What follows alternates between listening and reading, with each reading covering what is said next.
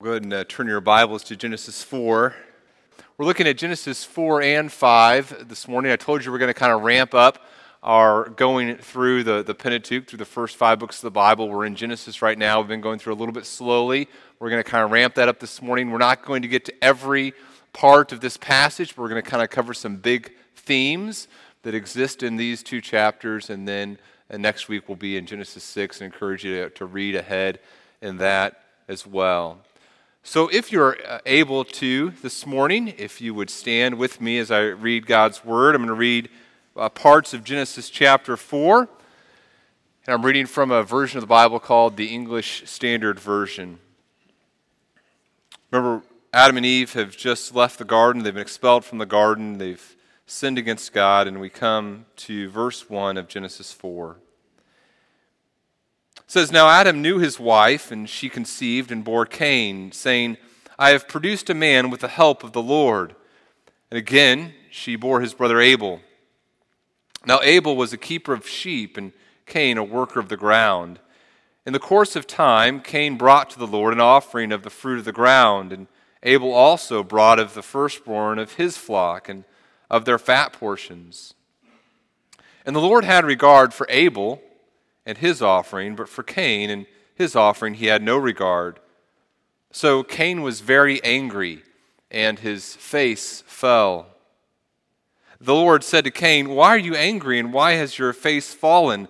If you do well, will you not be accepted? And if you do not do well, sin is crouching at the door. Its desire is for you, but you must rule over it. Cain spoke to Abel, his brother. And when they were in the field, Cain rose up against his brother Abel and killed him. Then the Lord said to Cain, Where is Abel, your brother? He said, I do not know. Am I my brother's keeper? The Lord said, What have you done? The voice of your brother's blood is crying to me from the ground. And now you are cursed from the ground, which has opened its mouth to receive your brother's blood from your hand. When you work the ground, it shall no longer yield to you its strength, and you shall be a fugitive and a wanderer on the earth. Cain said to the Lord, My punishment is greater than I can bear. Behold, you've driven me today away from the ground, and from your face I shall be hidden. I shall be a fugitive and a, a wanderer on the earth, and whoever finds me will kill me. Then the Lord said to him, Not so. If anyone kills Cain, vengeance shall be taken on him sevenfold. And the Lord put a mark on Cain, lest any who found him should attack him. Then Cain went away from the presence of the Lord and settled in the land of Nod, east of Eden. Cain knew his wife, and she conceived and bore Enoch. And when he built a city, he called the name of the city after the name of his son, Enoch. To Enoch was born Irad, and Irad fathered Mehujael, and Mehujael fathered Methushael, and Methushael fathered Lamech. Lamech took two wives. The name of one was Ada, and the name of the other Zillah. Ada bore Jabal, and he was the father of those who dwell in tents and have livestock. His brother's name was Jubal. He was the father of all who pray, play the lyre and pipe. Zillah also bore Tubal Cain. He was the forger of all instruments of bronze and iron, and the sister of Tubal Cain was Naamah.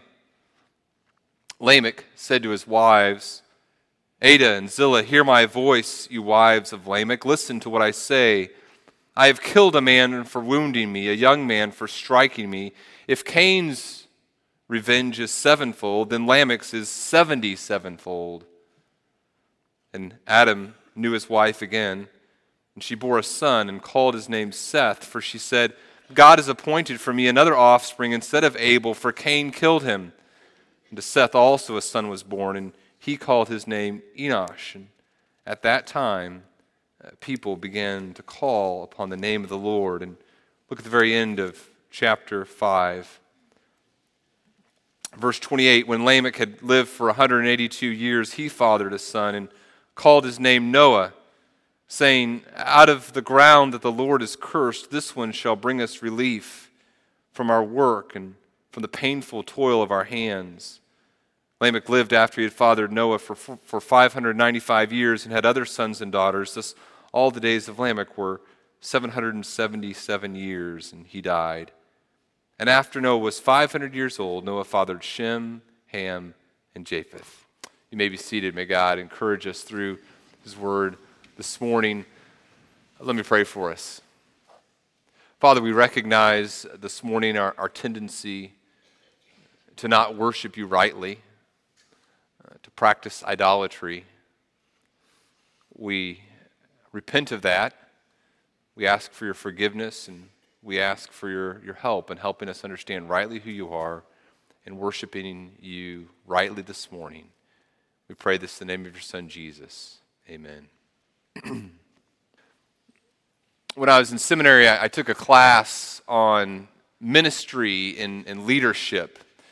And the professor who was teaching it was a very gracious man, and uh, he was talking to us uh, one session about our, our, need to take care of ourselves, and he was saying some good things. He said, You know, you need to, to take care of yourself mentally and, and spiritually, emotionally, and, and physically. You need to do a good job taking care of yourselves. And all that's very true. I, I agreed with that, and it's a good word not just for leaders, but for all believers to, to take care of themselves. But then he said this He said, After all, God has commanded us to love ourselves. God has commanded us to love ourselves.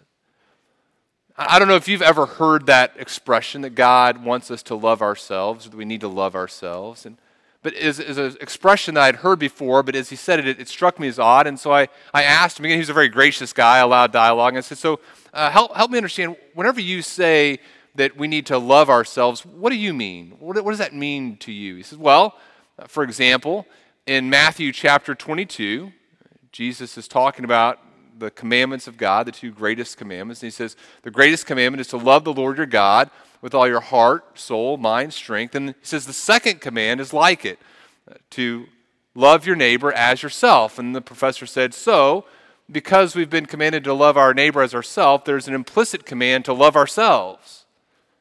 He said, Boy, I, I, don't, I don't think that's necessarily true. I said, First of all, I don't think Jesus is saying here are three commands. Command number one, love God. Command number two, love your neighbor. Command number three, love yourself. I don't think that's what he's saying. I think what he's saying is love God and love your neighbor. And the assumption is that you're going to, to naturally have a desire to, to love yourselves. In other words, it's not an implicit command, it's, it's an assumption that that's something you're going to struggle with, loving yourself. I said, and kind of along with those lines, it seems to me that in Scripture, God is much more concerned with our tendency to love ourselves too much. In other words, you never see uh, someone really struggling with the sin problem of, of caring about themselves too little. You, you don't encounter that, I don't think, in, in Scripture. Jesus doesn't come alongside someone and say, you know what, I'm just not seeing you love yourself the way you really need to. In fact, we had a great dialogue as, as we kind of continued the class. But as I thought about that since then, and, and maybe again, you, have encountered that in the evangelical world, this, this injunction to, to love yourself, to care for yourself. Here's what, I've, here's what I've found. If a person means by loving yourself, maybe they use that phrase not very precisely, but they just mean you need to take care of yourself, then, then sure, yeah, we, we need to, to take care of ourselves and be healthy, right? But if you think about technically the biblical definition of love, what does God define love as? Love is giving of ourselves, right? Love is giving of ourselves, sacrificing of ourselves for the eternal benefit of another person. So it doesn't make sense for me to love myself because I'm, I'm I don't what I sacrifice for myself for myself. It doesn't make any sense. Love is external. And far more often, what we see in Scripture is that self love very quickly devolves into self worship, into worship of self, where I'm concerned about the entire universe and, and all that I know and all that I am and all my goals revolving around myself. Self love devolves into self worship, exalting myself, exalting my preferences, exalting my opinions, exalting uh, all the things that I love. And, and, even whenever I sometimes sink into depression or discouragement, that's not a, a hatred of self, that's a love of self. I love myself so much, I want myself to be better. I'm upset that I'm not as attractive as I'd like to be. It's not self loathing, it's, it's self loving. And what we see in Scripture is that self worship leads to destruction. Self worship, worship of self, leads to our destruction, to our demise. I was reading an article this, this last week uh, about a, a man who had uh, considered himself transgender, and that's something very big in our, our culture right now. He said that as he expressed his desires to transfer genders to, to people, uh, he was received a lot of support from, from doctors, psychiatrists, psychologists. He said, Yeah, you need to do what's, what's best for yourself. You need to love yourself. You need to care for yourself. And he, he said, The problem, and he, he went through very elaborate means to, to go through this process of, of thinking he was changing genders. He says, The problem was I was so self centered. And only later did he realize that there were some deep underlying issues that he had just refused to address as he focused on, his, on, on himself. He said he even read some, some articles uh, later, more recently. Uh, for example, a, a, study from the British National Institute of Health that found that people who pursue this lifestyle are in great danger of, of suicide and, and harming themselves and, and just, just terrible depression and discouragement. He quoted in this article, he quoted from a, a person who had led the John Hopkins Hospitality Psychiatry Unit. And this is how this person put it this way as, he was talking about there, there being no evidence that changing genders improved the quality of life for, for transgenders. This former director said this changing genders, changing genders is collaborating with the madness of mental disorders. And here's what I would suggest to you this morning you and I live in a world gone mad. You and I live in a world gone mad with self worship. We live in a world of unrestrained commitment to worship of self. My highest good in life, we believe, is, is to make myself happy. And we define morality, we define our relationships, we define the activities we engage in in terms of what is going to bring me happiness and glory. Our preferences become king, our appetites become insatiable, and it leads to our destruction. And here in Genesis 4 and in, in Genesis 5, we see this played out at the very beginning of, of human history. In Genesis 3, we had an out, right? In Genesis 3, there was this external being, there was this serpent who was this agent of temptation. Now, as you come into Genesis 4 and in Genesis 5, you see the effects of the curse laid out, and there's no longer anyone external to blame. Now the sin resides within ourselves. And we see in Genesis 4 and Genesis 5 the beginning of this, these, these ravages of self worship, the destruction that self worship wreaks we see a, a, world destroyed by worship, not worship of God, but worship of self. As a brother in Christ who struggles with self worship, let me just encourage you, my brothers and sisters, with this. Your problem in life is not that you don't love yourself enough. Your problems most likely are much more related to the fact that you love yourself too much rather than too little.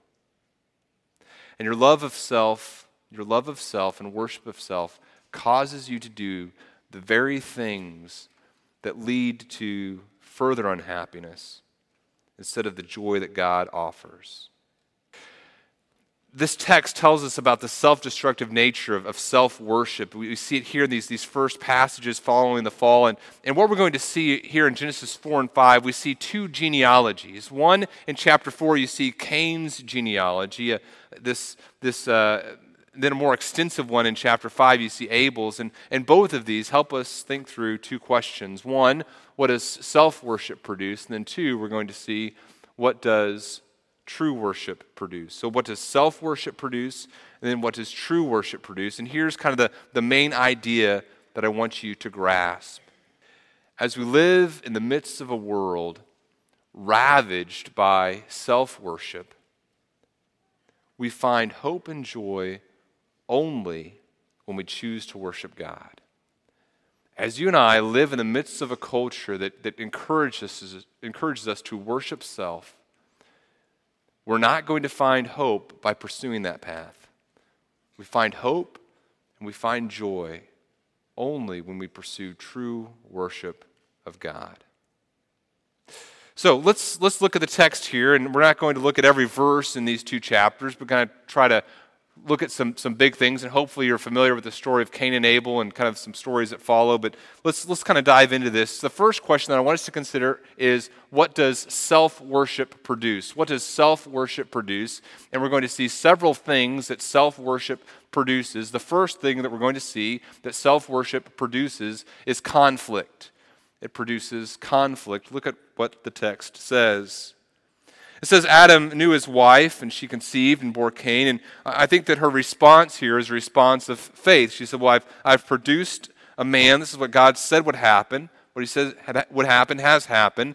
It's been with the help of the Lord, and she has another son, Abel. And you know the story, I, I hope, of Cain and Abel. Uh, Cain and Abel both bring these offerings to the Lord. Abel is a, a sheep herder, he, he's a person who works with flocks, and Cain is one who grows uh, fruit and vegetables here. And Abel, it says, brings the, the firstborn of his flock, and Cain brings his offering, and the Lord responds differently to their offerings, doesn't he? It says that the Lord had regard for Abel and his offering, but for Cain and his offering he had no regard. And so the question is why, right? Well, I don't think the text is, is very clear necessarily on, on what exactly it is about Cain's offering that isn't acceptable before God. Some people have suggested, well, perhaps it needed to be a, a blood sacrifice, and, and, perhaps that's true. Some, if you look carefully at the text, you see that it says uh, Cain brought an offering. It doesn't say anything about the offering, it's, it's how good it is or uh, if it's the first fruits or not. But then it says Abel in verse 4 brought of the firstborn. And so some have said, well, Abel's offering was of a better quality than, than Cain's, and, and perhaps that's true as well. But what we do know for sure is that God is able to look at Abel and Cain's hearts. And he recognizes in Abel an offering that comes from a heart of faith and he recognizes in Cain an offering that doesn't come from faith. The writer of Hebrews would put it this way By faith, Abel offered to God a more acceptable sacrifice than Cain, through which he was commended as righteous. God commended him by accepting his gifts. And so God looks at Abel and he sees that Abel believes in him, he's, he's trusting in him. That faith that Abel has in God is, is manifested in the offering that he gives, and God accepts it, and Cain, he doesn't. We also can see in the text that, that Cain knows what's wrong, right? Cain recognizes that something is wrong, and God corrects him. And Cain, instead of responding with repentance, responds with further anger. Cain is a self worshiper. And perhaps the, the ironic thing here is, is he doesn't even fully realize it and, and the same may be true for you and me. I mean, what Cain probably thinks is okay, God has, has said, I, I need to do X. And so I've, I've done X, and so I've, I've worshiped God. I've, I've done what I'm, I'm supposed to do. I've, I've given him my offering, and so God and I should be okay. But God looks at Cain's heart, and he recognizes that Cain is an idolater, that Cain is a self worshiper. And the, the very frustrating thing for us as well is that many of us are idolaters self worshippers. And we are self worshippers even when we go through the motions of worshiping God. We read our Bibles, we come into to church, and we sit down, and then we stand up at the right times, and we sing the songs. And, and it would seem to us, so I, I guess I'm a worshiper of God because I'm doing all the, the things that God tells me I have to do to be a worshiper. And yet we recognize that, that perhaps we're not in the relationship with God that we need to be. How is that possible? because our hearts are not right before God. We've constructed for ourselves an idolatrous notion of God. We've, we've made it an idol and called it God. We've said, the God that I'm going to worship is okay with these things, and we do these things, and we're surprised that he doesn't find favor with us. James describes this, right? In James chapter 4, he's talking about quarrels and what causes fights. He says, Is it not this, that your, your passions are at war within you. You desire, you do not have, and so you murder. You covenant, cannot obtain, so you fight and quarrel. You do not have because you do not ask. The heart of idolatry is, is a heart that is constructed, uh, a notion of God that's not in, not in conformity with who God says He is. The heart of an idolater, the heart of a self worshiper, is going to be a heart that produces conflict and not just conflict with, with other people, although that's part of it, right, in James 4, but also a heart that is in conflict with, with God Himself. Uh, this, this past summer, I taught a, a, teaching class, and some, some of us got together and we were, were talking about how to, how to teach. And as we thought through the, the task of a teacher, we, we talked about how the, the task of a teacher is not simply to, to find out the task of a biblical teacher. Is not to simply to find out okay what are the what are the things that people that i'm going to, to be teaching want to hear about and then find some bible verses that support those things. We said the task of a person who's teaching god's word is to come to god's word first and say okay what is it that god's word says and, and then once i find out what god's word says then i'm going to teach it to people and then i'm going to figure out how to help them apply it but I don't begin with myself or the people that I'm teaching. In other words, God determines not just the answers to my questions, God determines the questions themselves. And I would, I would very lovingly say this, uh, hopefully with humility, but I think that the evangelical church in North America is awash with idolatry, with self worship, with wrong conceptions about who God is, we've said, okay, what are the things that I'm concerned about in life? And now I'm going to kind of fashion this God that will talk about these things without requiring me to humble my heart and say, God, who are you and how do you desire me to come before you? Instead, we fashion this God that's okay if we, we come in in the right time on a Sunday morning. We, we kind of give God the things that the letter of the law says we have to give. And we say, God, why don't you find me acceptable?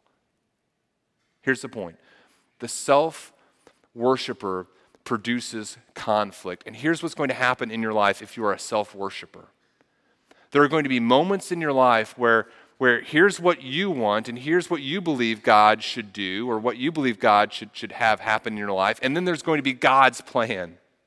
And those two things, this is inevitable if we're self worshippers, those two things are going to come into conflict. You're not going to be, have, you're not going to be able to have what you think life should look like and what God thinks it should look like. Those things are going to come into conflict, and the heart of a self worshiper is going to respond with, with anger, being upset at God.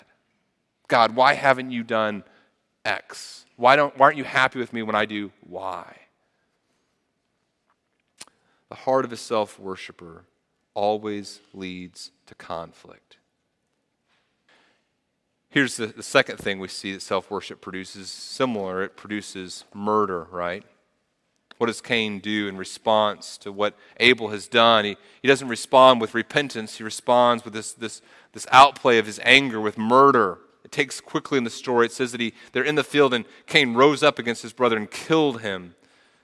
And then, as God tells Cain what he knows that he has done, Cain does, again does not respond with a heart of repentance. He says, This punishment is greater than I can bear. You've driven me today. And there's a lot of irony in what he says, right? He says, You've driven me away from the ground. From your face I shall be hidden. And then, then get this I'm going to be a fugitive and a wonder on the earth. Anyone who finds me will kill me. Now, who are the people that are around him? Well, they're his family. What is he saying? God, you can't do this. One of my family members will kill me.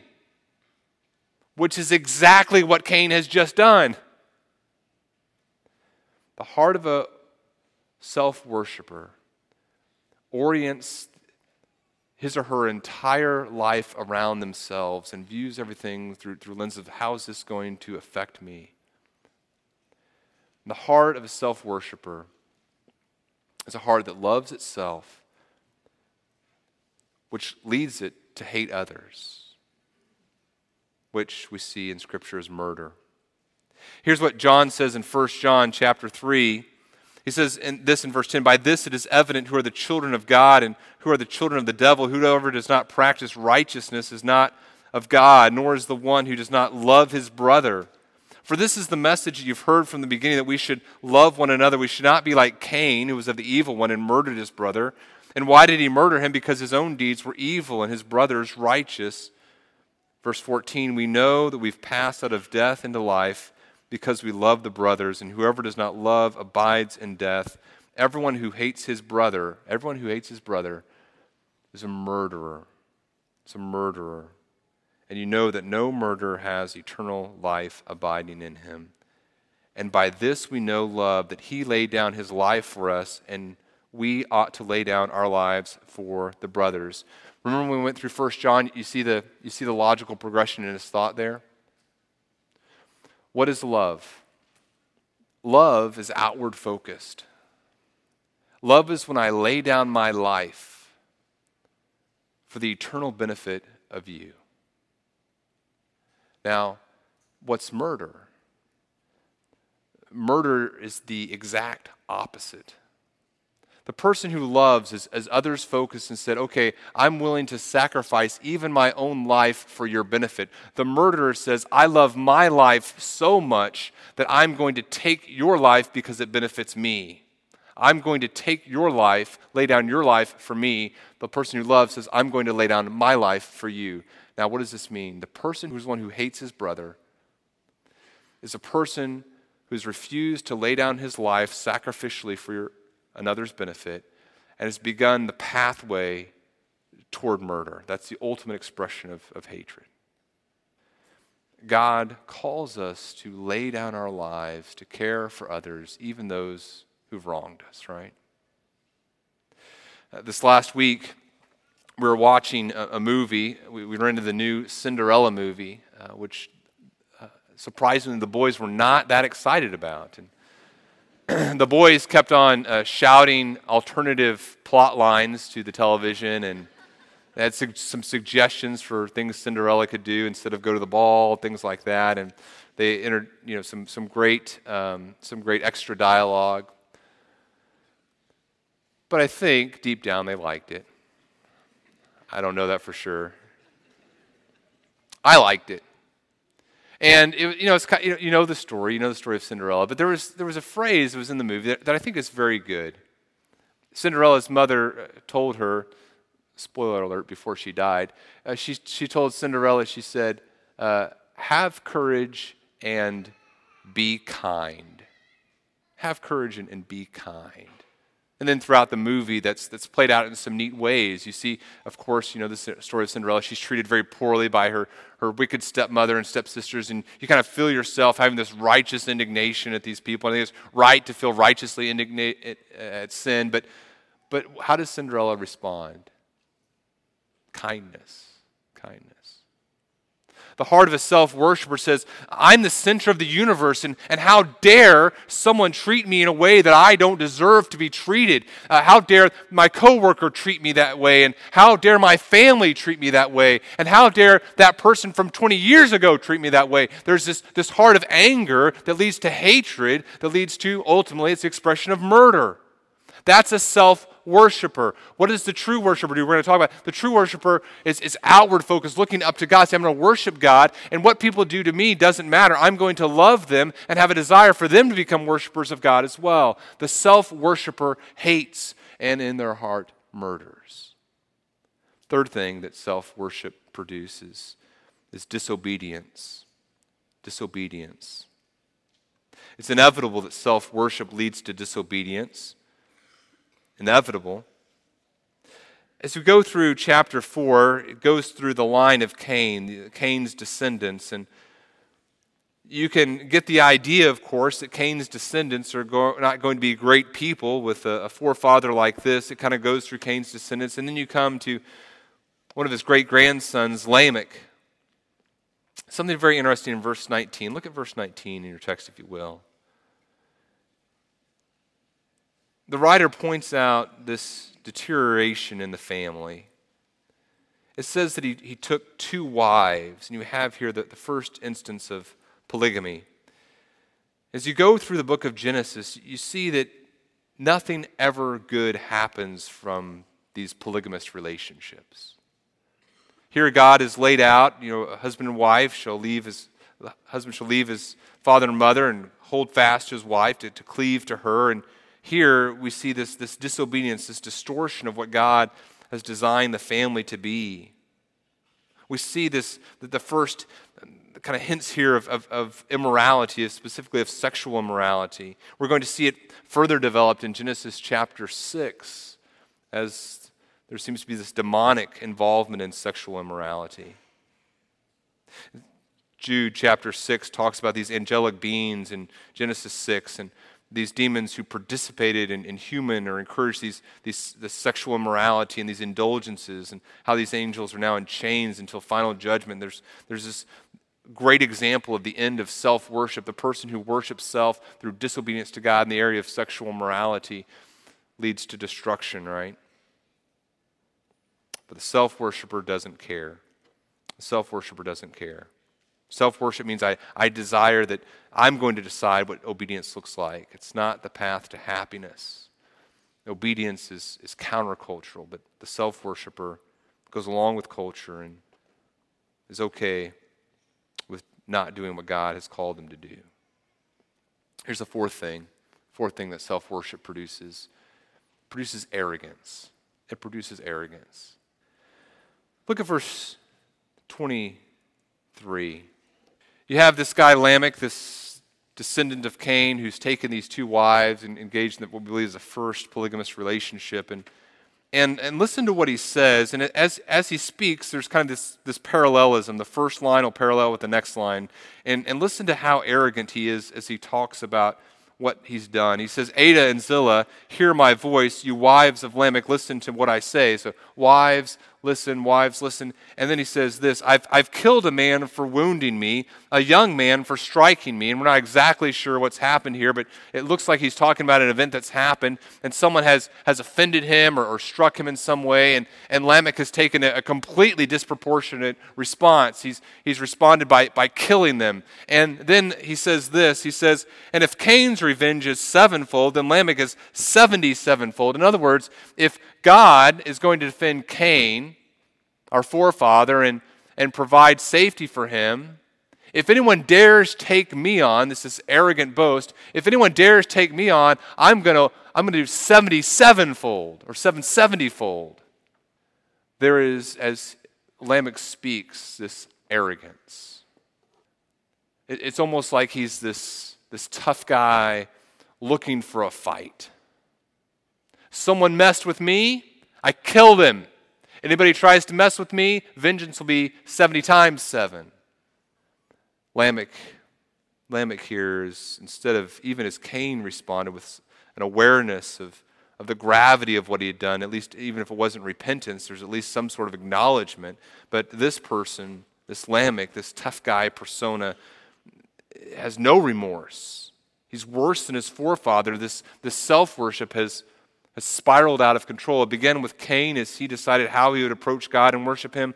Instead, he's worshiping himself, and it continues through his line. There's conflict, there's murder, there's disobedience, there's arrogance.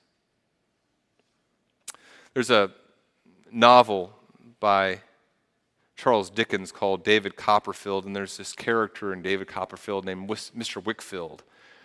Mr. Wickfield is a lawyer, and, and he always, as he goes about his lawyerly duties, is always asking people what their motives are. What's your motive in this?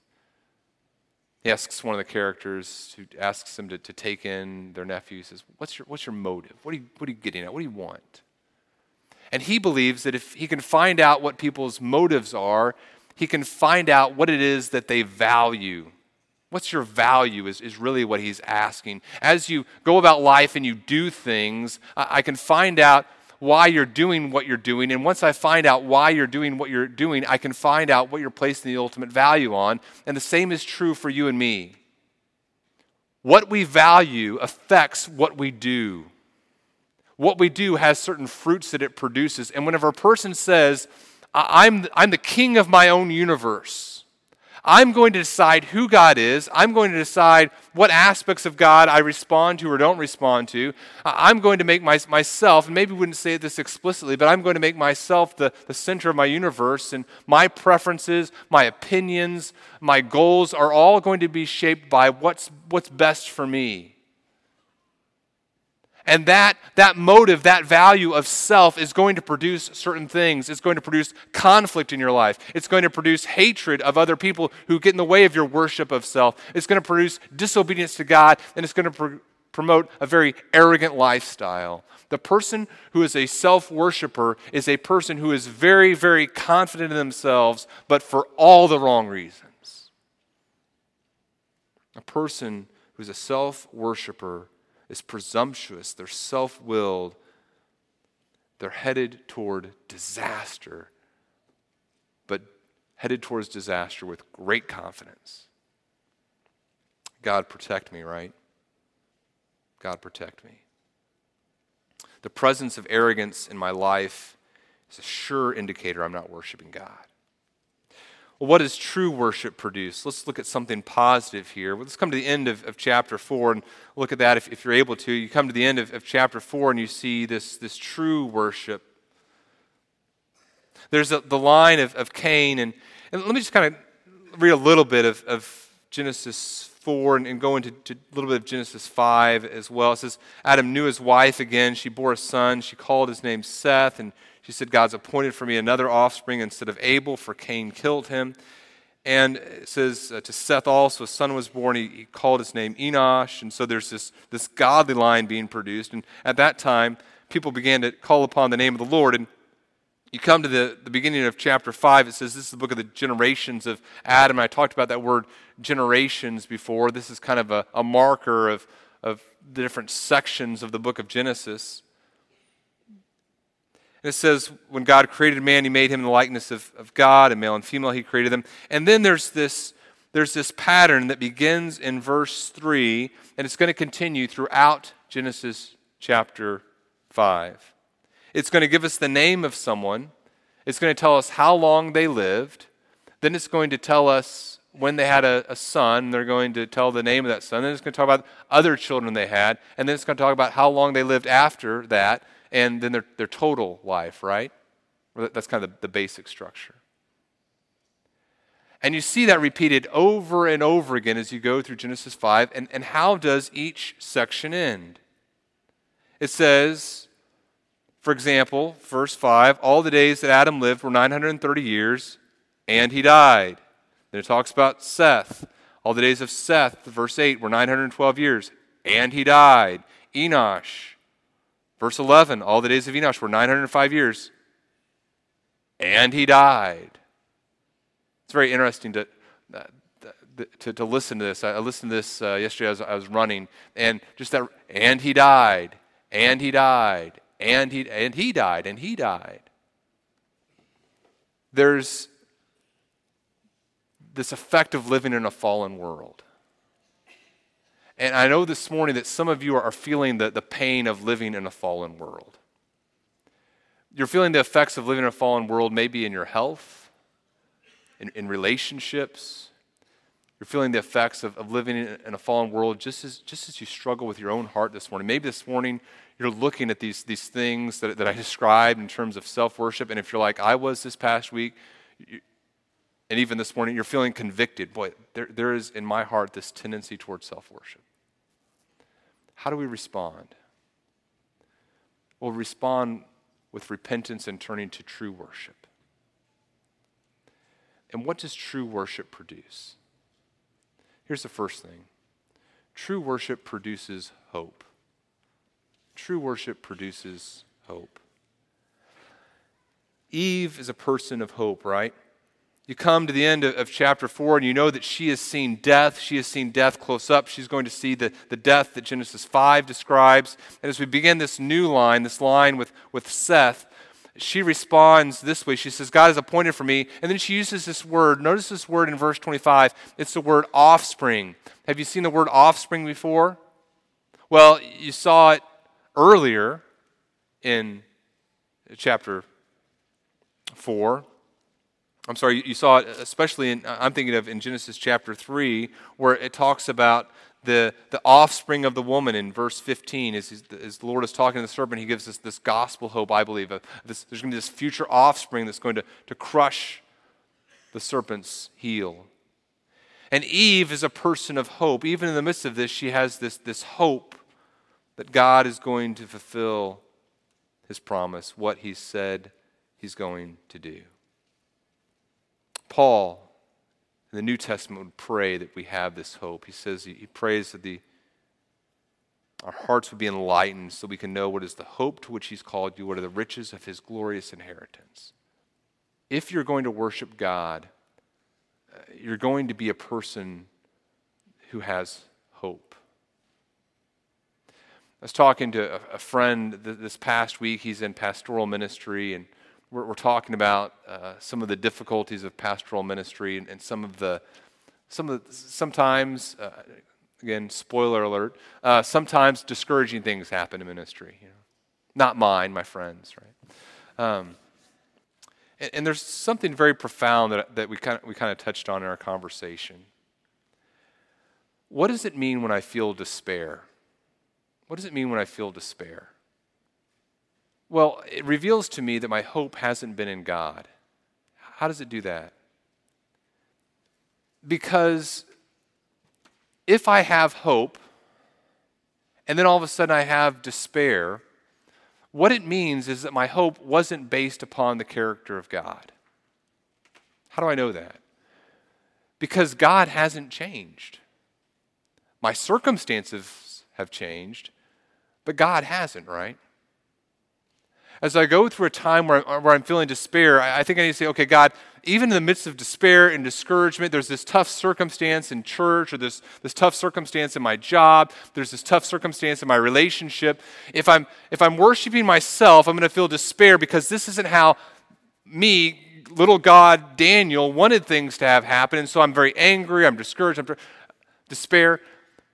If I have right worship, true worship, I say, okay, God, this is, this is your plan for my life at this time. And I hoped in you last week when things were good. Your character hasn't changed one bit from last week to this week. I'm going to choose to have hope.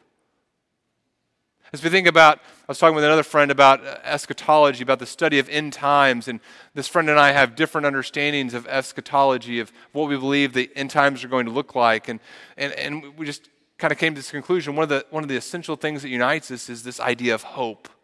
We don't know the exact timetable, we don't know exactly what's going to happen when, but we do know, again, spoiler alert, God wins, right? So, what do we have? We have hope. When we despair, it means our circumstances were what we were basing our hope on. We've been practicing self worship because God hasn't changed. God hasn't changed. True worship produces hope. What else does true worship produce? It produces responsiveness. It produces responsiveness. I, I, love what the text says here at the end of chapter 5. It says, At that time, people began to, to call upon the name of the Lord. And I believe that's a, a verse that gives us hope in the midst of a very discouraging part of Scripture. They began to call on God's name. It's, it's like what we read earlier today. Uh, you call in the name of the Lord and, and you'll be saved. Romans 10 13 gives us that hope based upon what the prophet Joel says. Peter tells us, tells us that in Acts chapter 2. There's a recognition that these people have as they live in this, this fallen world, a world uh, totally affected by sin, every aspect of their being affected by sin in some way. Their response is to call upon the name of the Lord, to trust in Him, to say, okay, I'm going to worship you. True worship produces a heart of responsiveness. I'm going to respond to God's goodness and trust in Him. Third thing that we see here that true worship produces it produces righteousness. Produces righteousness. Seth's line that's mentioned here is a much more positive line than the line of Cain. And there's this, this phrase, kind of this, this couple of sentences here, these verses that are a little mysterious, but fill our imaginations as we, we think about the beauty of what's happening here. You come to verse 21 of Genesis 5, and it talks about this guy, Enoch. He's a different Enoch than the one in, the, in Cain's line. It says that he lived for 65 years and he fathered Methuselah. And he walked with God after he'd father, fathered Methuselah for 300 years. He had other sons and daughters. And that, that phrase, he walked with God in verse 22, means that he's a, a person who's, who's pursuing righteousness in faith. We see that in the New Testament as well, right? And then what does it say? It says, for the only time in all of Genesis 5, this pattern is broken. It doesn't end with, and he died. It just says, he walked with God and he was not, for God took him. Enoch represents this spot of, of bright hope here, right? A person in the midst of a fallen world, a world destroying itself with self worship. We're going to see this, that as we go into Genesis 6. Uh, Enoch here walks with God. He goes through the difficult process of pursuing a life of righteousness. How do we enter into relationship with God? Well, we enter relationship with God by responding to the gospel, by, by calling out to God and receiving salvation by simply trusting in his son Jesus. We just simply trust in Jesus in order to become saved, in order to become right with God. But here's the interesting thing that we see in Scripture as well, right? After we place our faith in Jesus Christ, we're called to live the very difficult life of pursuing righteousness. My friend uh, Art Georges, uh, someone mentioned him this morning in their, their testimonies, and it just uh, every time I think of Art Georges, a, a lot of fun thoughts uh, come to my mind. He's such a, a, dear friend. But one of my, my thoughts of Art Georges is just what a what an amazing athlete that guy. Uh, can I say is? I'll say is. Um, he, he's just he has this amazing ability. One time we were we were running many years ago, and, and he was kind of out of shape, and and he talked about his desire to, to run again. And I said, um, "Yeah, Art, I don't know, buddy. I don't know if this is going to happen." He goes, "Oh yeah, it will." And and he entered into this this several month period of just this, these amazing workouts and amazing dedication. And within a, a couple months, that guy was, I mean, he was literally able to just kind of run laps around me as we ran. But it doesn't just happen, right? He had this, this regimented diet and he had this regimented, you know, he'd, he'd run this pace at this time and this pace at this time and for this distance and just, just he had a plan and he knew how difficult it was and he, and he worked at it and he dedicated himself to it. Qualified for the Boston Marathon. I mean, just, just great, great work ethic. Righteousness and growth in godliness doesn't just happen by happenstance the person who's going to walk with God has to say, okay, I'm going to be a, worshiper of God. And the person who's a true worshiper of God has this desire. God works to, to will and to work for his glory. And so the, the person who's a right worshiper of God responds to the gospel, and the gospel begins to take effect in our lives. We say, okay, I'm, I'm going to pursue righteousness. Righteousness isn't this, this thing that only like certain people have. Righteousness is this thing that, that I know that I need, I need to, to grow. And so I'm going to pursue the difficult life of following after God. And so it means that I begin to, to do the spiritual disciplines I begin to, to participate in ministry and I begin to participate in people's lives and, I, and I'm a, a generous person and I'm a, a faithful person who prays and reads God's word, not because those things make me right with God, but because I, I, desire to grow in my relationship with God. Righteousness is a product of the true worshiper. And the fourth thing that I want us to think about that true worship produces is yearning. It's yearning. As you come to the end of Genesis 5, don't read too quickly because something very, very interesting happens as we come to the end of Genesis 5. You have Lamech, and this is a different Lamech than the one in chapter 4 also. And it says that he lives and he, and he fathers a son, and, and he names him Noah. And for the first time, we see why someone names someone something in Genesis 5. He says he named him Noah, saying, Out of the ground the Lord has cursed, this one shall bring us relief. And, and that word Noah in Hebrew is similar to the word rest. It can be comfort. And so Lamech is one who looks back on the rest of Genesis 5 before him and he sees death and he sees a world destroyed by worship, not worship of God, but worship of self. And as he sees that and he thinks back, I believe, to God's promise to his forefathers, to Eve and Adam, about this, this coming one who would, who would crush the serpent's head, who would take this, you know, the, the curse that God had given on, on the land and, and had cursed and was causing the discomfort and the, the pain, Lamech says, maybe this one, maybe Noah will be the one who brings us rest, who brings us comfort. What is Lamech? Lamech is one who yearns. He yearns. He yearns for things to be different. Not different for his own glory, but, but different for the glory of God. As we come to the end of Genesis 5, we see one who yearns. He yearns for the Messiah. Noah is a picture of Christ, but, but not Christ, right? We see that he's a picture of Christ in the New Testament, the deliverance that he offers, but he's not Christ. Lamech still yearns.